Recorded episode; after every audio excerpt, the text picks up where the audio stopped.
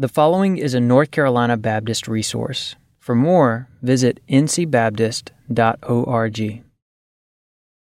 I'm really encouraged to see that there's so many people who are interested in reaching college students. Um, and the reason why is because I was a college student at the University of Missouri, Columbia. I grew up in church.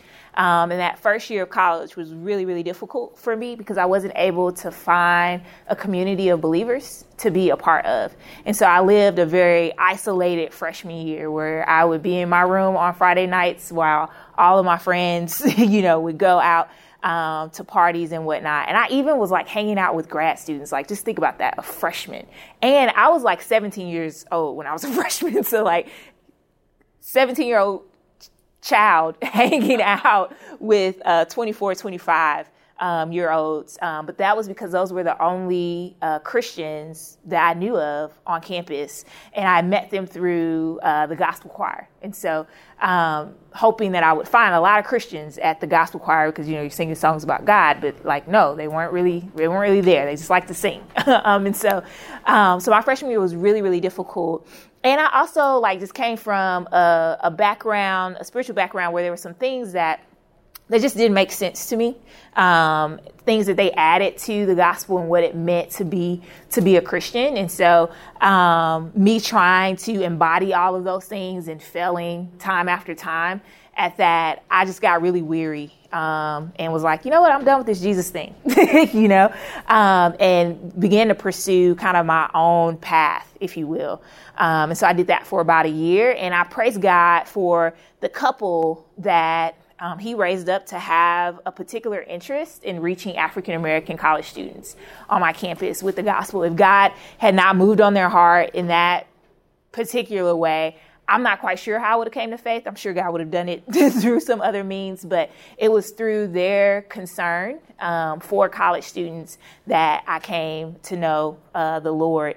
And so uh, Brian Fry, who is a, a, a, church planning guru, he said that um, the greatest barrier to reaching college students is that, is that it's not the college students in and of themselves, but it's the church's lack of concern um, that because churches, um, some churches, not all churches, you know, like uh, kind of maybe uh, have kind of outsourced college ministry to parachurch organizations or even to their their Baptist collegiate minister, you know, who's on their campus. Um, that because of that, they've just kind of like take, taken their hands off of it and not seeing themselves as someone who is integral um, to the process of reaching college students. It's like we'll provide food, we'll throw some money on it, you know, but other than that, uh, we won't. We we don't feel that we need to do much more than that.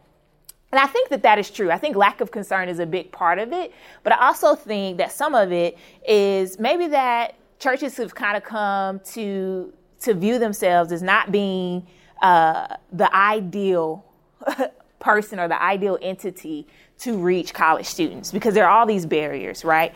Um, one, college students are like 18, 22, and that's just I was I was that demographic, so I can say that. Um, that's a very self-centered, um, uh, silly demographic um, at times, and so because of that lack of maturity, um, sometimes churches can see think, man, maybe we can't really bridge the gap there. And now we got Gen- Generation Z coming on. They're weird, you know. They just they just really are. I'm sorry, you know, but you're not Generation Z. You're gonna be the generation after Z.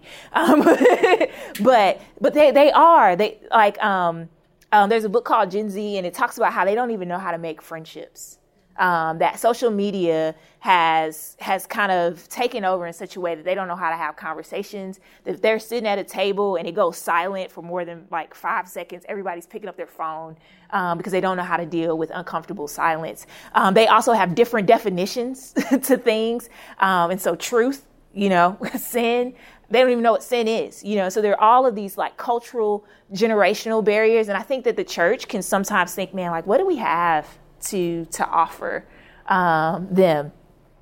And so when when we encounter people like this in the field who who kind of struggle in these ways, I think about Acts um, chapter one verse eight. You know, where Jesus promises that the Spirit is going to come and that He will empower them to be His witnesses um, in all of Judea, uh, Jerusalem, Samaria, and to the ends of the earth. And then we see, like, right there in chapter two, that, like, Jesus, like, the Holy Spirit does something that no one would have ever imagined, where people are being able to hear the gospel for the first time in their own language because the Spirit is just giving them the ability to speak in a language that is not their own. And I so love that because in that, it just proves that every sort of barrier that exists, the Holy Spirit can resolve it. He can overcome it, whether it's a cultural barrier, ethnicity, generational language, whatever it may be, the Holy Spirit can empower his people to overcome it. And so, um, so yeah, so like I said, my name is Yana. I work for the Baptist State Convention of North Carolina. Um, and our goal uh, is to reach every single campus in the state of North Carolina. And so, kind of our mantra is no campus left. And so, we are laboring to ensure that no campus in the state of North Carolina is, is left without a reproducing uh, gospel presence. And so, there are 170 plus campuses in the state of North Carolina, everything from four year traditional to uh, two year community colleges and trade schools that we're seeking to reach. And we feel like our best shot at that is the church. Um, there are 4,000 uh, Southern Baptist churches in the state of North Carolina. I think we can do it. you know, I think we can do it as more and more churches get involved um, and and really take up the mantle to to reach these college students. And so, because of that, I'm really really thankful that you're here and that you see yourself as being a part of of that time. And so, a lot of times when we tell people that that's what we do, that we partner with churches, they ask us the question, "Well, like, so like, how do you do that?" Um, and so, here's how here's how we do it. Um, the collegiate partnership team um, seeks to partner with churches to to reach uh, college campuses by helping them develop a ministry to college students that best fits their church. I want to focus on that best fits. Um, so for us, we don't have some sort of like boxed, you know, model that we just kind of ship out to every single church that we work with, but instead we want to come alongside you and help you to uh, create a ministry to college students that really fits the DNA of your church, your ministry philosophy, your values, and all of those things. And so, um, and because of that, what we do is very relational, right? Is that requires us to get to know you and get to know your church, um, and really see uh, how we can partner with you so that you can can develop a ministry that best fits your church. The second thing that we do is we help them to understand the collegiate landscape. And so there are North Carolina has we either have the most historically black, black colleges and universities or we're second. We might be second to Texas. I'm not sure. Um, but, but we have 13 um, historically black, black colleges um, and universities. And so that is, that is a different kind of campus. Um, it's not like a Duke. It's not like a UNC Chapel Hill. And so we want to help churches that if that's in your backyard, like we want to help you um, and equip you to, to reach them in an effective way. And because of our partnerships with other churches in the field that are reaching a diversity of campuses, we we can leverage their experience to inform you um, about the trends and, and things like that. And also with that, community colleges very very different you know? Um, and to be honest that is something that we're still working through and but we're seeing god do some really really incredible things. And so we try to we try to provide an education about those things and even uh, generation z. And so my colleague um, tom knight who is brilliant um, is going to be sharing about that generation later on today um, just to kind of help bridge the gap and give us a framework for how to reach them. The other thing is equipping them with resources and that's very broad.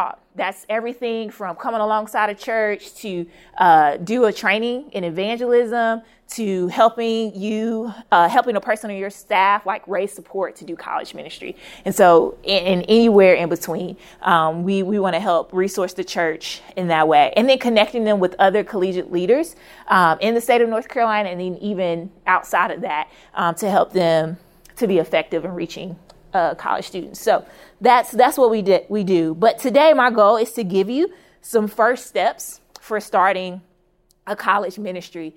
And as we go through these steps, I don't want you to think about these steps as being sequential because that's not really how it works. I think everybody knows ministry is messy, you know, and it's because people are dynamic, and um, and then also because we are human, and so we don't know everything, and so we're just like feeling our way through. And that's really what this is. This is this is what it feels like a lot when we're doing college ministry. A lot of uncertainty, um, but I want you to think about like these these steps as kind of like a tornado you know, that you do one step and then you do another one, then you got to go back around to another step and then you do a new step. And then before you know it, you've picked up some momentum, you know, and a movement has been, been launched. So, um, but before we, before we let like really, really jump in, let me pray, um, pray for us and pray that God will bless, bless our time.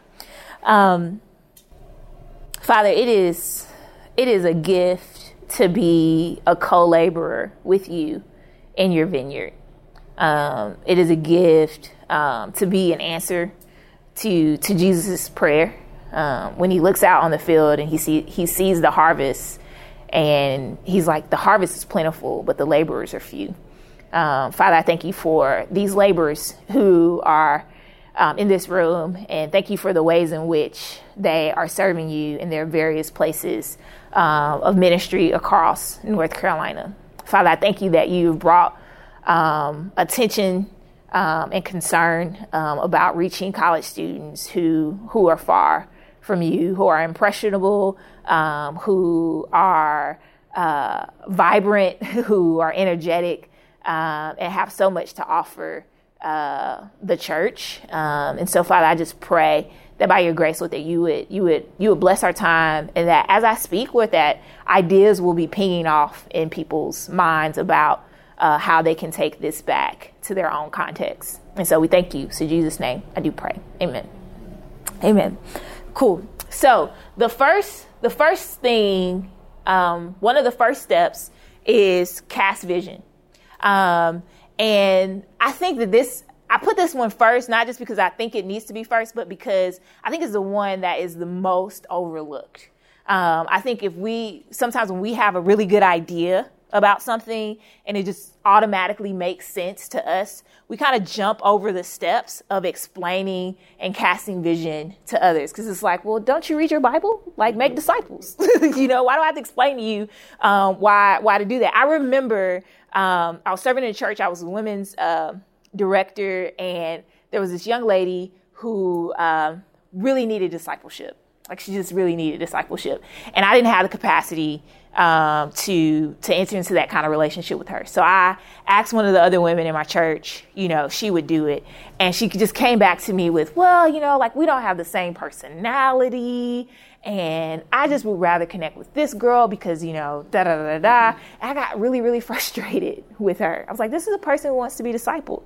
Like, where in the Bible do you see that you have to like a person, you know, to, to disciple a person? And so I got so frustrated with her. And it's like, man, if I had just slowed down to like open the Bible, cast some vision to her, I think, I think by God's grace, she would have taken that step towards that student. But sometimes I just jump over that step of casting vision and just get frustrated and just chuck people the deuces and go on with my life, you know. Um, but if we slow down and we cast vision um, to people, um, I think that they would be more on board and more inclined to get involved with what God is calling um, the church to do. Uh, and we see that Jesus did this over and over in his ministry. Like anytime Jesus is calling someone to obey, he's casting vision to them about the new kingdom um, that is coming, and he casts vision to them about about eternity. And so we see that in Matthew in Matthew five um, one through sixteen. And I'll read that for us real fast. Um, when he saw the crowds, he sent he went up on the mountain, and after he sat down, his disciples came to them him. Then he began to teach them, saying, Blessed are the poor in spirit, for theirs is the kingdom of heaven. Blessed are those who mourn, for they will be comforted. Blessed are the humble, for they will inherit the earth. Blessed are those who hunger and thirst for righteousness, for they will be filled. Blessed are the merciful, for they will be shown mercy. Blessed are the pure in heart, for they will see God. Blessed are the peacemakers, for they will be called sons of God. Blessed are those who are persecuted because of righteousness, for the kingdom of heaven is theirs. You are blessed when they insult you and persecute you and falsely say every manner of evil against you because of me. Be glad and rejoice because your reward is great in heaven, for that is how they persecuted the prophets who were before you. And so you see that Jesus is like, hey, I know that right now you are in mourning. I know that in, right now that you are hungry, but there will come a day when that will not be true you know, um, and, and, and, and sort of casting vision to them of why they should endure. Um, and so, and if you keep, this has been fascinating to me, like as I've been reading through Matthew, it's like you keep reading through Matthew, Jesus is always casting vision. Um, he's always appealing to the future um, to to call to call his people to obey. And so, casting vision, in order to cast vision well, um, we need to uh, present a compelling future. Um, and I would even add to that, we need to present a compelling need and a compelling future. And so helping people to grow in their concern, you know, we do that by putting the need before them. Um, and then uh, getting them involved is a matter of presenting to them a future um, that, that is different. And so here's how I do that when I'm talking to, stu- to, to folks about, um, so Jeremiah, right? So Jeremiah just shared about how he's in Hills, Hillsborough, and um, that's I just learned that's right next door to Durham. Um, so sorry about that. but um, he said that Duke, UNC Chapel Hill, uh, Durham Tech, NC Central are all kind of in his his backyard. Now here's here's what I know is that we already have people reaching Duke, North Carolina, uh, UNC, and then we also have people at Central. We have no one at Durham Tech. So here's how I would cast vision to Jeremiah about not going after those big fishes and going after Durham Tech. Durham Tech is is on our 20 most strategic list, and it is number one. And the reason why it's number one is because it is the most ignored college campus in the state of North Carolina. And that's really unfortunate because when you think about our area, of of Duke, uh, North uh, UNC Chapel Hill, uh, UNC Central, and Durham Tech. Uh, Durham Tech has the second most students on their campus. So that's 26,000 students that are there. Um, that's more than the students that are at Duke and uh, and North Carolina Central combined. But no church is going going after it. And community colleges are usually overlooked um, and that's pretty unfortunate because there's 1.3 million college students in the in the state of North Carolina, and 70% of them are going to community colleges. And so, as a state, we can't say that we're reaching college students if we do not have a presence on community colleges. So, I just created a compelling need, right, um, by talking about where we're not. Um, and so then how do I present a compelling future? And so kind of how I would I would do that is to say, um, I if I were you, Jeremiah, you know, um, I think our church is in a great position to reach this college campus because it is in our backyard and we have the people and the resources to uh, change the narrative, right? That this could go from the most ignored college campus in the state of North Carolina to the most loved com- uh, campus. And so, how ca- would you like to be a part of joining me in reaching this campus, right? And so, just kind of like something like that. Um, and so that's that's how I would do that um, in terms like so a compelling need, and then with a compelling compelling future. I don't know who's having lunch, but it's not me. Um, cool. Does that make sense? Um, and sometimes I pull out the Bible to do this. Um, if I'm challenging someone personally, um, one of the things I'll do is I'll I'll say like so say Jeremiah has a leader named Sarah and it's like Sarah I've just seen you grow so much over the last few years. Um, and it just seems like God has particularly gifted you uh, in the area of evangelism you know? And one of the first things that we're going to do when we step on this campus is share the gospel with people. Uh, would you be willing to help start leading prayer walking groups on campus? Um, I, and so you've called her out. You have identified some gifts you know that are in that. And she sees herself as a part of changing the narrative um, there and then you just kind of commissioned commissioned her out um, in that but casting vision um, another thing with casting vision in order to cast vision well need to identify your goal. You need to know what you're shooting for. Um, I worked with Cru for about seven years, and one of the things that we would say uh, constantly is that when people are following you, there's two things that they want to know. They want to know where we're going, and they want to know whether or not you're going to care for them along the way. And so if we if we just kind of put this compelling vision before people about reaching uh, Durham Tech, but we don't have a goal, you know, we don't tell them what our aim is, then we create kind of a frustrating uh, environment. It's like, well, why are we doing this? You know, what's you know what are we working working towards and so for us the thing that we as a team as a collegiate partnership team um, that we encourage churches to to shoot for is what we call a reproducing gospel presence. And so, re- reproducing gospel presence is a group of students that are meeting around the Bible um, under the authority of a local church with the intent to multiply. So it's under the authority of the local church. So it's not like a parachurch organization, but it's something that is under the authority of like local church. And so um, and when we say under authority, we also mean like that the church is investing in the college students, that it's a partnership, um, so to speak, and not just kind of, you know, we do this here and there, you know, but the, we are, we, we've made ourselves responsible for these students that, that we're reaching. Doctrinally sound, um, we know that just like the climate on college campuses can be very liberal, even at even at Baptist colleges, you know. And so, um, for us, it's really important that the Bible is central um, to that gathering, and then they meet as a group, and that just comes from a philosophy that that we see that uh, disciple making happens in the context of groups.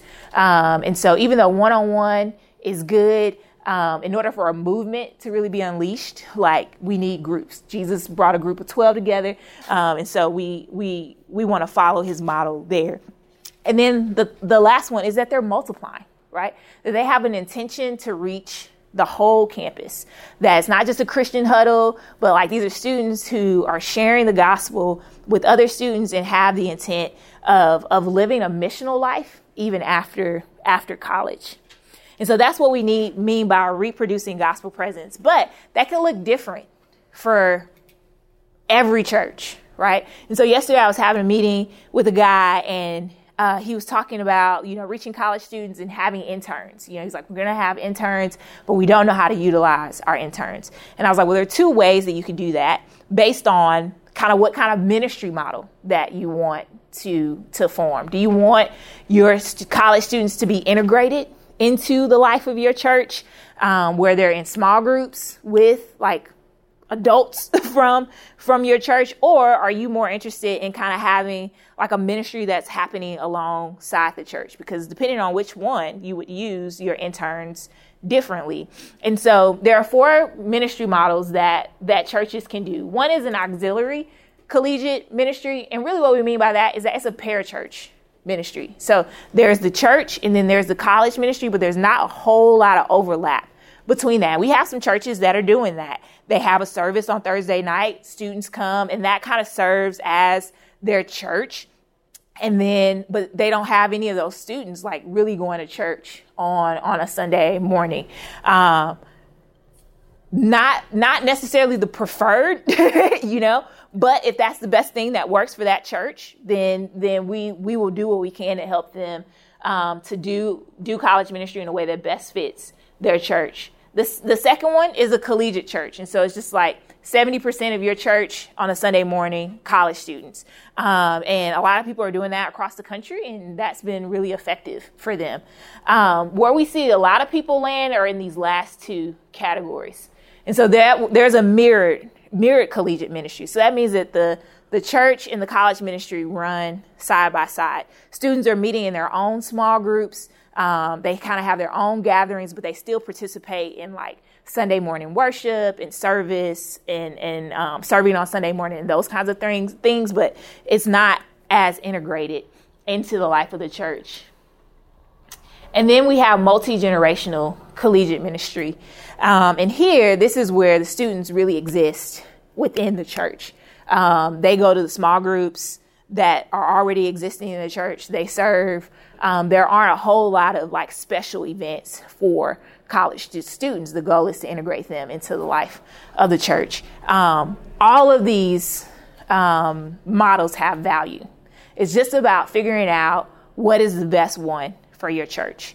Like, um, and a lot of that's going to depend on your ministry philosophy, um, your core values, um, but then also it's going to reco- like depend on your capacity. You know, the leaders that that you have um, and whatnot. Which leads me to the next one: um, develop a team.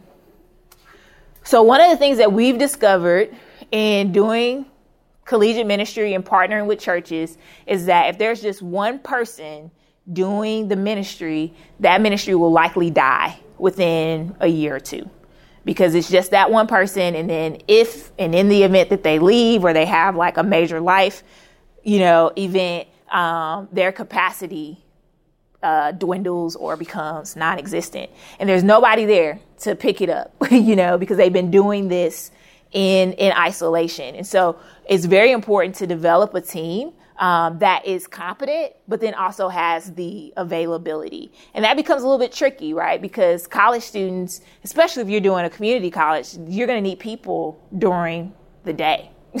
um, and um, so a lot of times people see that as a barrier. But do you know who, what demographic is the best demographic for reaching college, community colleges?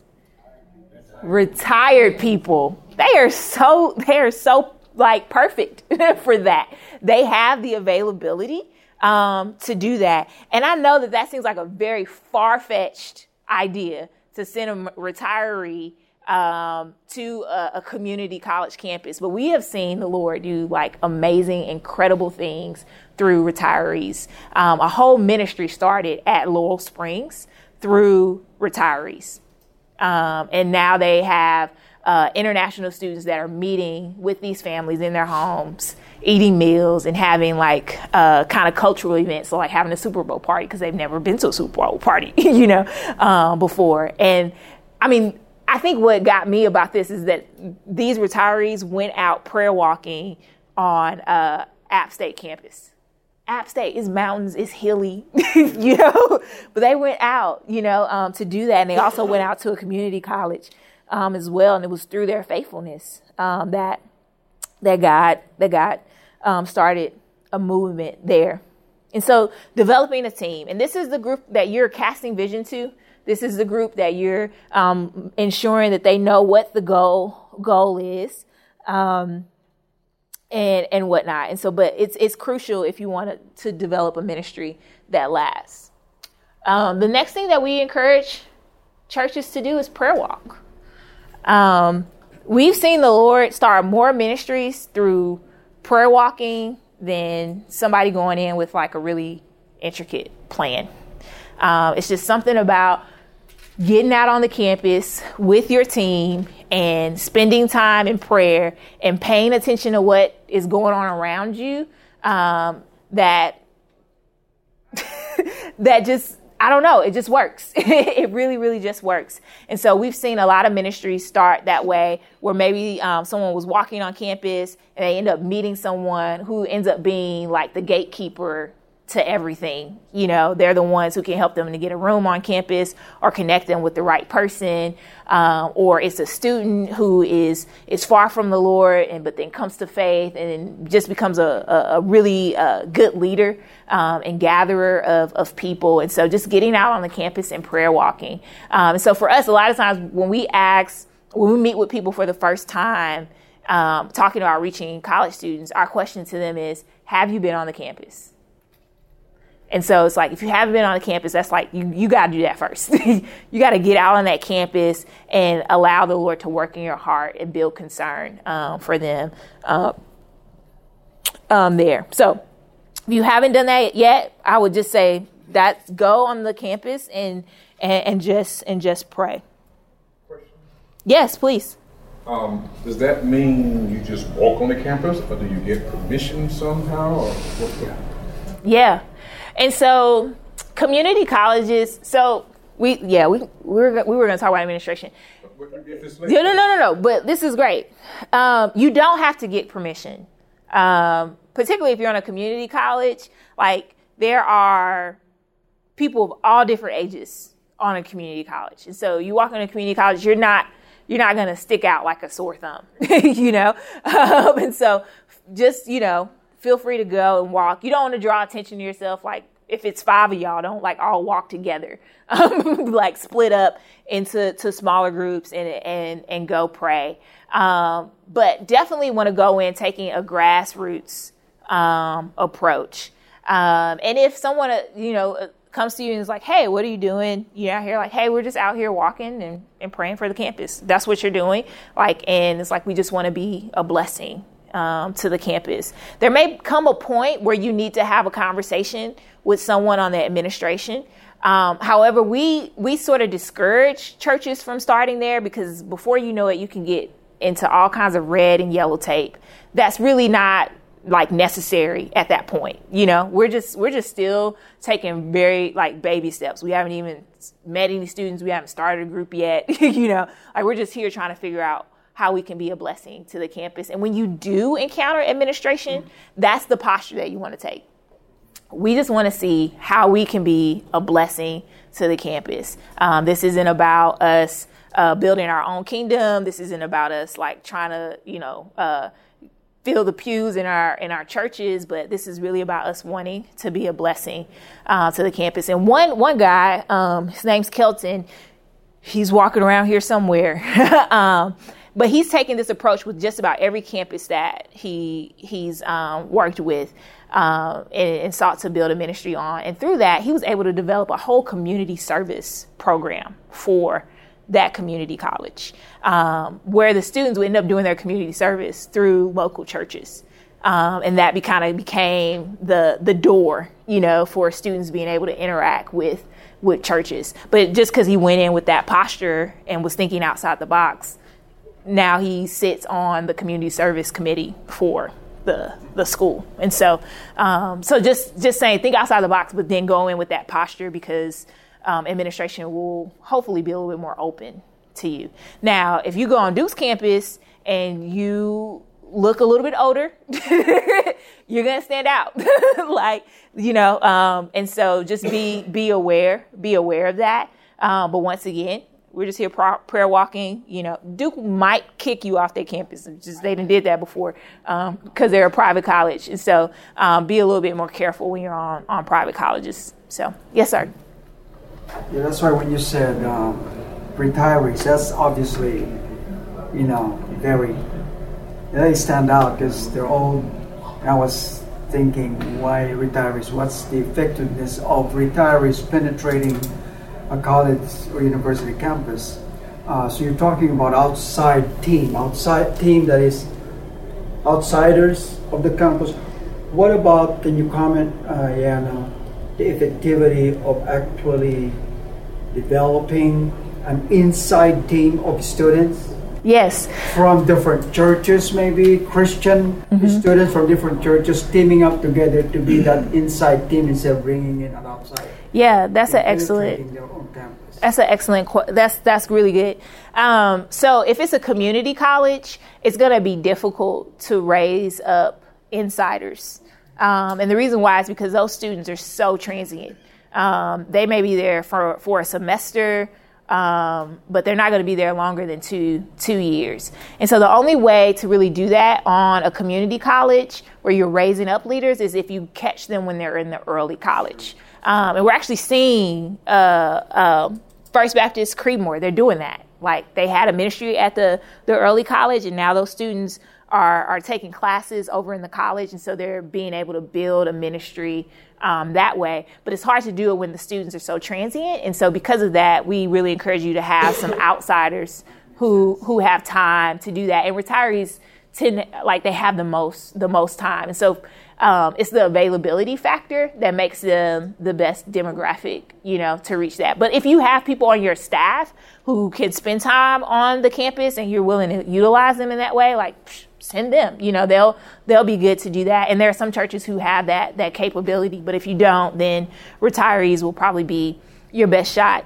Um, when it comes to like a traditional four year college, that's when yes, absolutely um, raise up students from the inside um, out. Um, especially if like you have students at your campus. And so if I were meeting with you, you, you listed the four co- colleges and you said that you had students at UNC Chapel Hill, I would encourage you to start there because you, you go where your students are. And so you want to develop them, raise them up, and then you send them out as missionaries to their campus. And you let them know, like, hey, it's not my responsibility to meet your camp- reach your campus. It's your responsibility, you know, to reach your campus because that's where God has you, you know. So how do you leverage, you know, all of the, your spheres of influence for for the gospel. And so that's when you you take maybe more of that approach of de- developing leaders because you have more time um, to do that.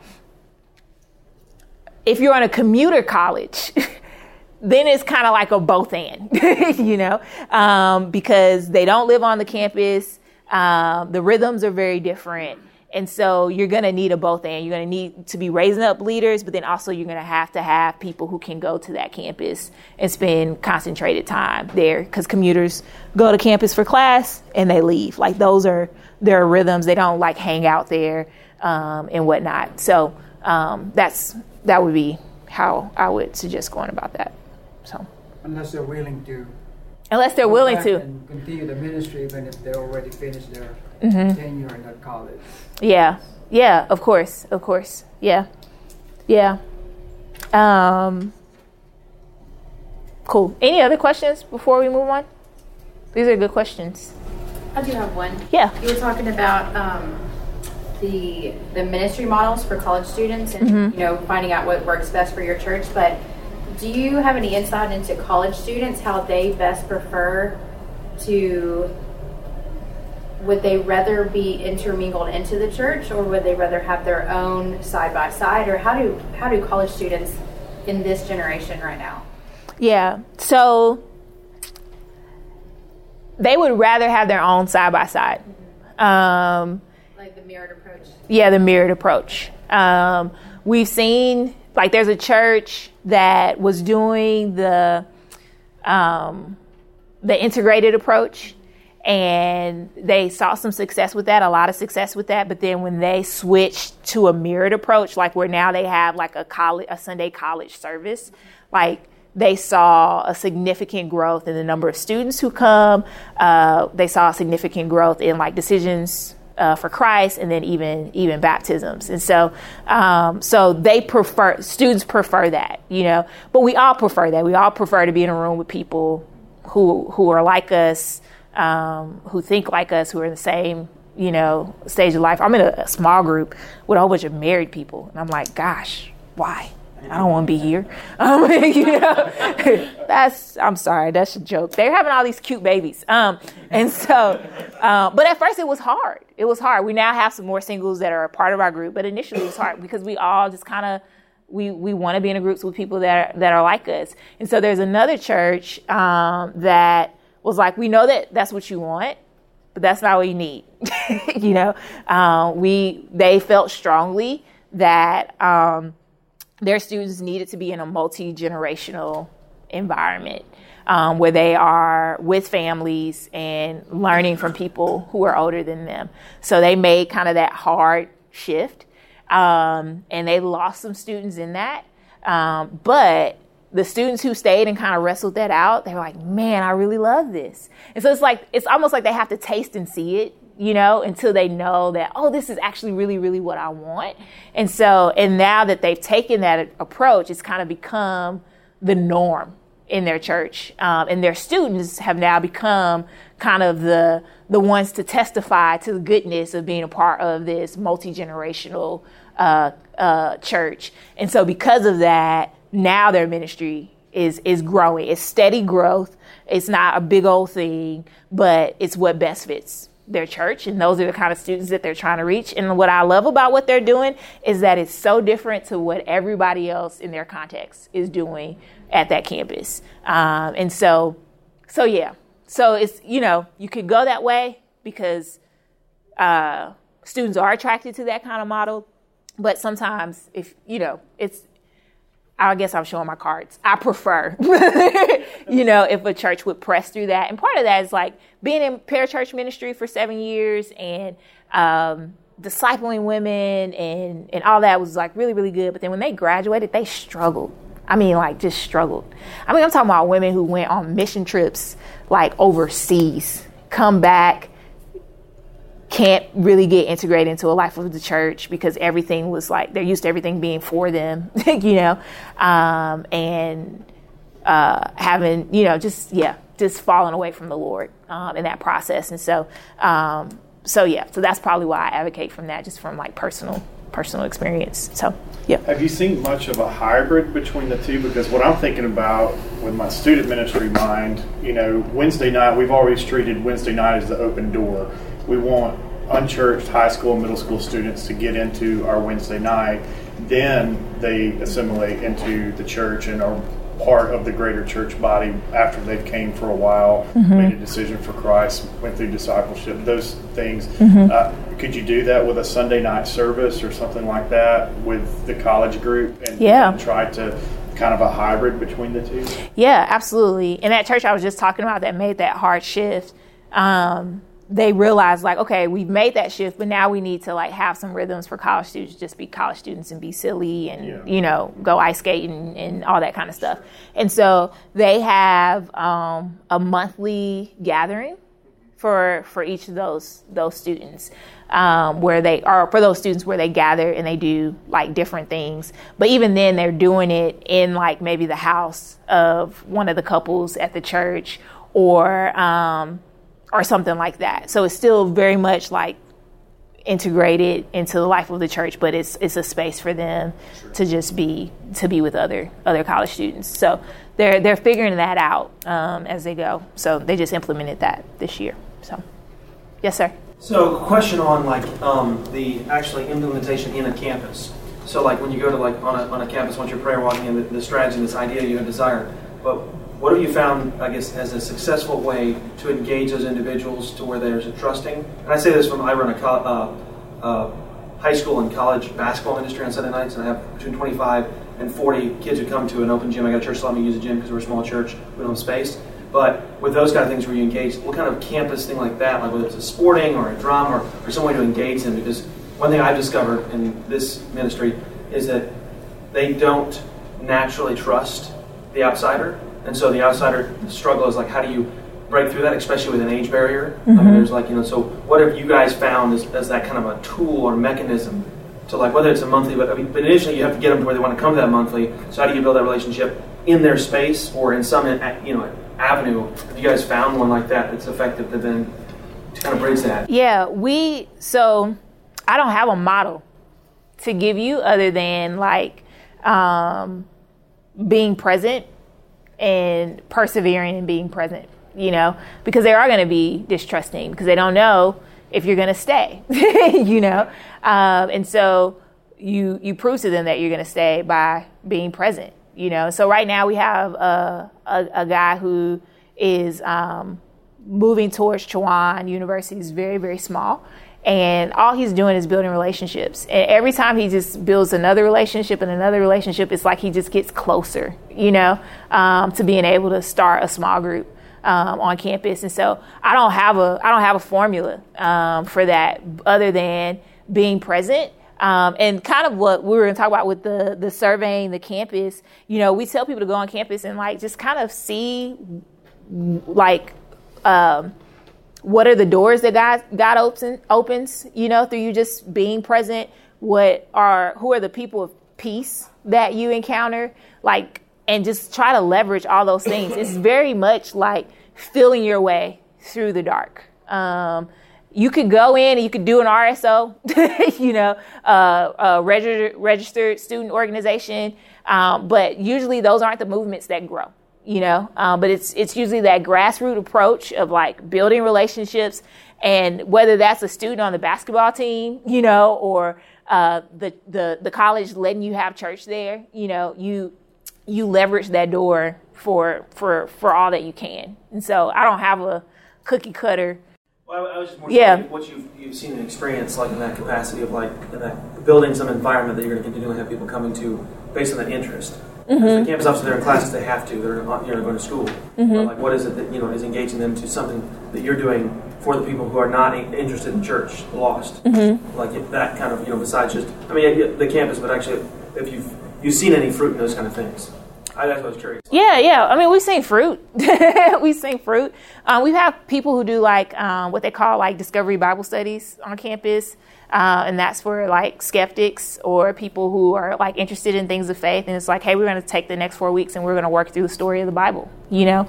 Um, and for them, it's just like getting them in the Bible. Um, there's uh, at North Carolina Central um, University, one of the things that they do during the uh, they call it the 1040 window, but they're not they're not talking about what we're talking about. Um, we say 1040 window, but it's like at 1040, like all the classes, uh, there's no class for like 20 minutes, and so during that time, they just have like a big like game of Uno on campus with like big Uno cards. And so that's one of the ways that they just draw people in. And then they have what they call like a family gathering later on that week. So they'll invite people to come and like play games and eat food. And, and every now and again, they'll spend some time in the Word. But that's, that's definitely more relationship driven. A lot of that is relationship driven. That's, that's the hook um, to getting them to, to hang out. Some, some folks do like intramural sports um, with students. Um, and so it's like, hey, we have a shared affinity for this thing. Um, and so we do this together. And then that kind of breaks off into building like a relationship um, with folks. Yeah, I, um, I, I know it's obvious in my, in my face, but I went through two generations of student ministry with our association with Baptist State uh, Student Union. Used to be where they provide buildings, right? They, Where students can go there, and it's a safe place for them to go and do activities. But now it's campus ministry. But uh, we still have a building for that. Um, but things change. What's going on is building. But my point is, um, and I've seen other cultures as well, like Philippine churches around universities, where they actually turn their church into a an, into a, a just a building. You can't even s- say it as a church, a hangout house for the student to go there. It's it because if it looks like a church, the Catholics won't go. The uh, other people won't go because oh, that's Baptist church, we won't go. But if it's a if it's a uh, a building, and some churches have actually intentionally invested in something like that to just be a hangout house for students to go there, play pool, uh, have computers there for them to do their research, have a guitar, chessboard, and just and then the members of the church, the elders, the members, any age, they could just hang out with them. They're playing just with them, and that's building relationship. Mm-hmm. But but it is a comfortable place for any person, either outside of the faith or whatever faith they come from, they go there, it's neutral place. But the relationship is built into the point that they have Bible study during the week. Mm-hmm. They have Christian movie during the week. But then, of course, there's some Bible study, actually discipleship going on on the side for those that really catch the gospel. Mm-hmm. And so, again, that, that was more intentional because it's investing in a neutral place where they can actually go and fellowship together as a student, not actually as a church group, but just a student. But out of that group comes a disciple and and evangelize the students. Mm-hmm. So uh, we saw that uh, in our area, of course, during BSU uh, when they were still go to this building and do that. But now that the ministry has changed, and so they don't do that anymore in this building. But I've seen that in different culture, like in the Philippines, that really attract the student to this kind of activities. And they are more to go there and open to the gospel because the relationship is built. Yeah. Yeah, yeah, we've definitely seen seen things like that for sure.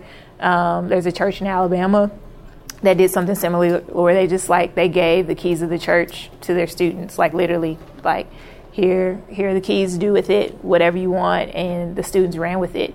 Um, and through that they were able to uh, like reach a lot of college students. Um, we and so affinities are, are good you know? Um, even like tutoring you know? Uh, having an after school tutoring program at your church um, students who like want to do that you know want to serve in that way um, that that could be that could be a, a, good way to connect with students um, as well. So uh, those are those are good good thoughts. Yes, sir.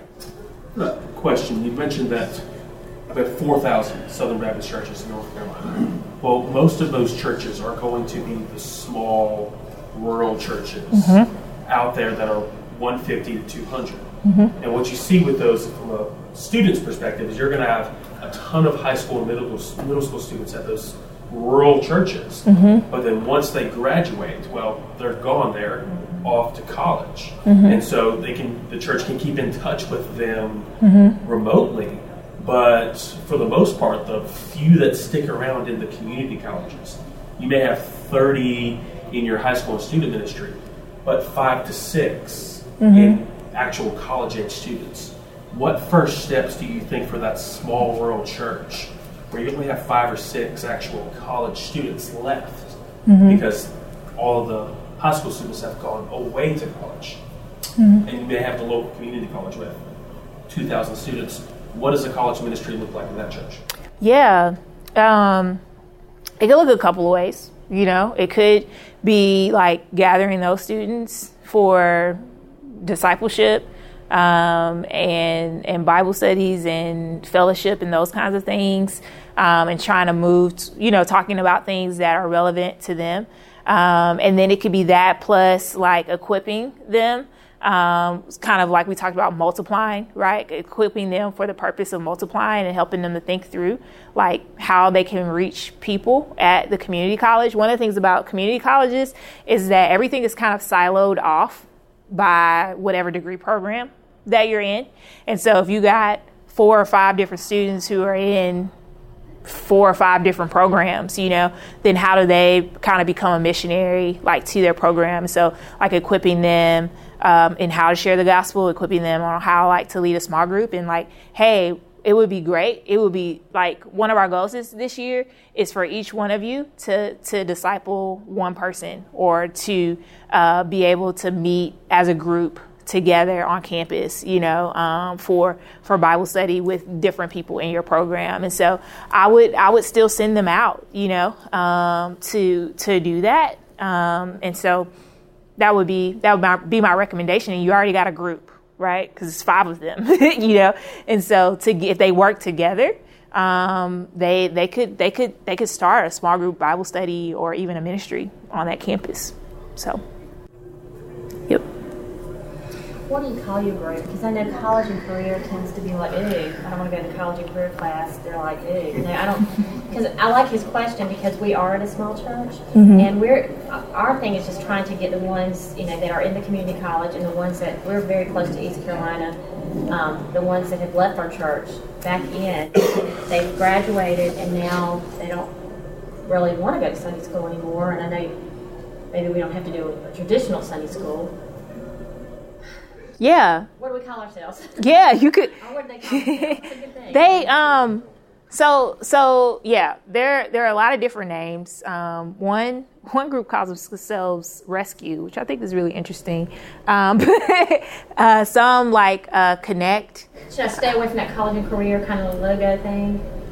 I mean, kind of- well, I would say if you have a community college and a um, University. A university, yes, because you don't want to. Uh, you don't want to like. So you could say, um, like at one church, they have this thing called Adopt a Campbell um, or a Camel uh, for Campbell students. So they use the mascot of Campbell University, but they also have like students who are at community college universities, and so they shouldn't like be, like make the name of their ministry around like what is it the pirates you know like so you want to call them pirates redeem pirates or something like that. You don't want to go go with something like that because you isolate the community college students who already feel less than, right? Because they're not at the four year year college.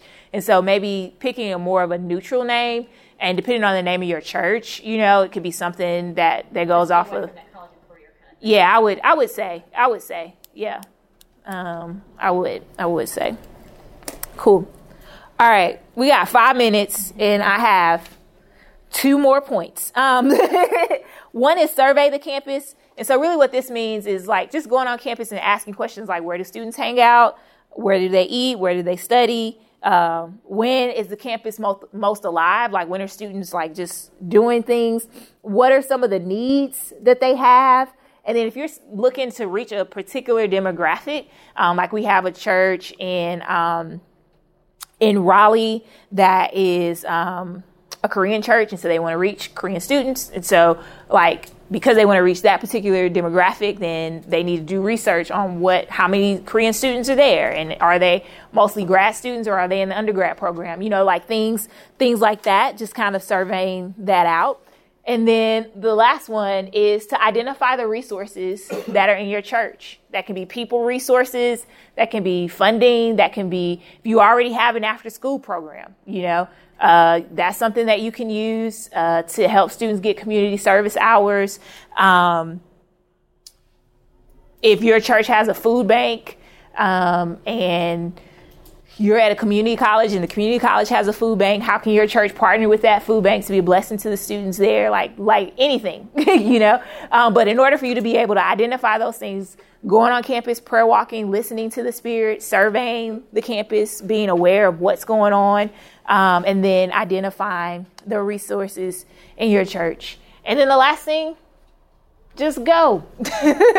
just like go. Yeah, you're gonna maybe make some mistakes. There are probably gonna be some awkward moments. Um, there may be some failed attempts, but just go and do it. You know, um, remembering that the Spirit is with you um, in that, and that He can cross over any sort of barrier um, that exists, so that people would come um, to a saving knowledge of Him. Thank you guys so much for your time.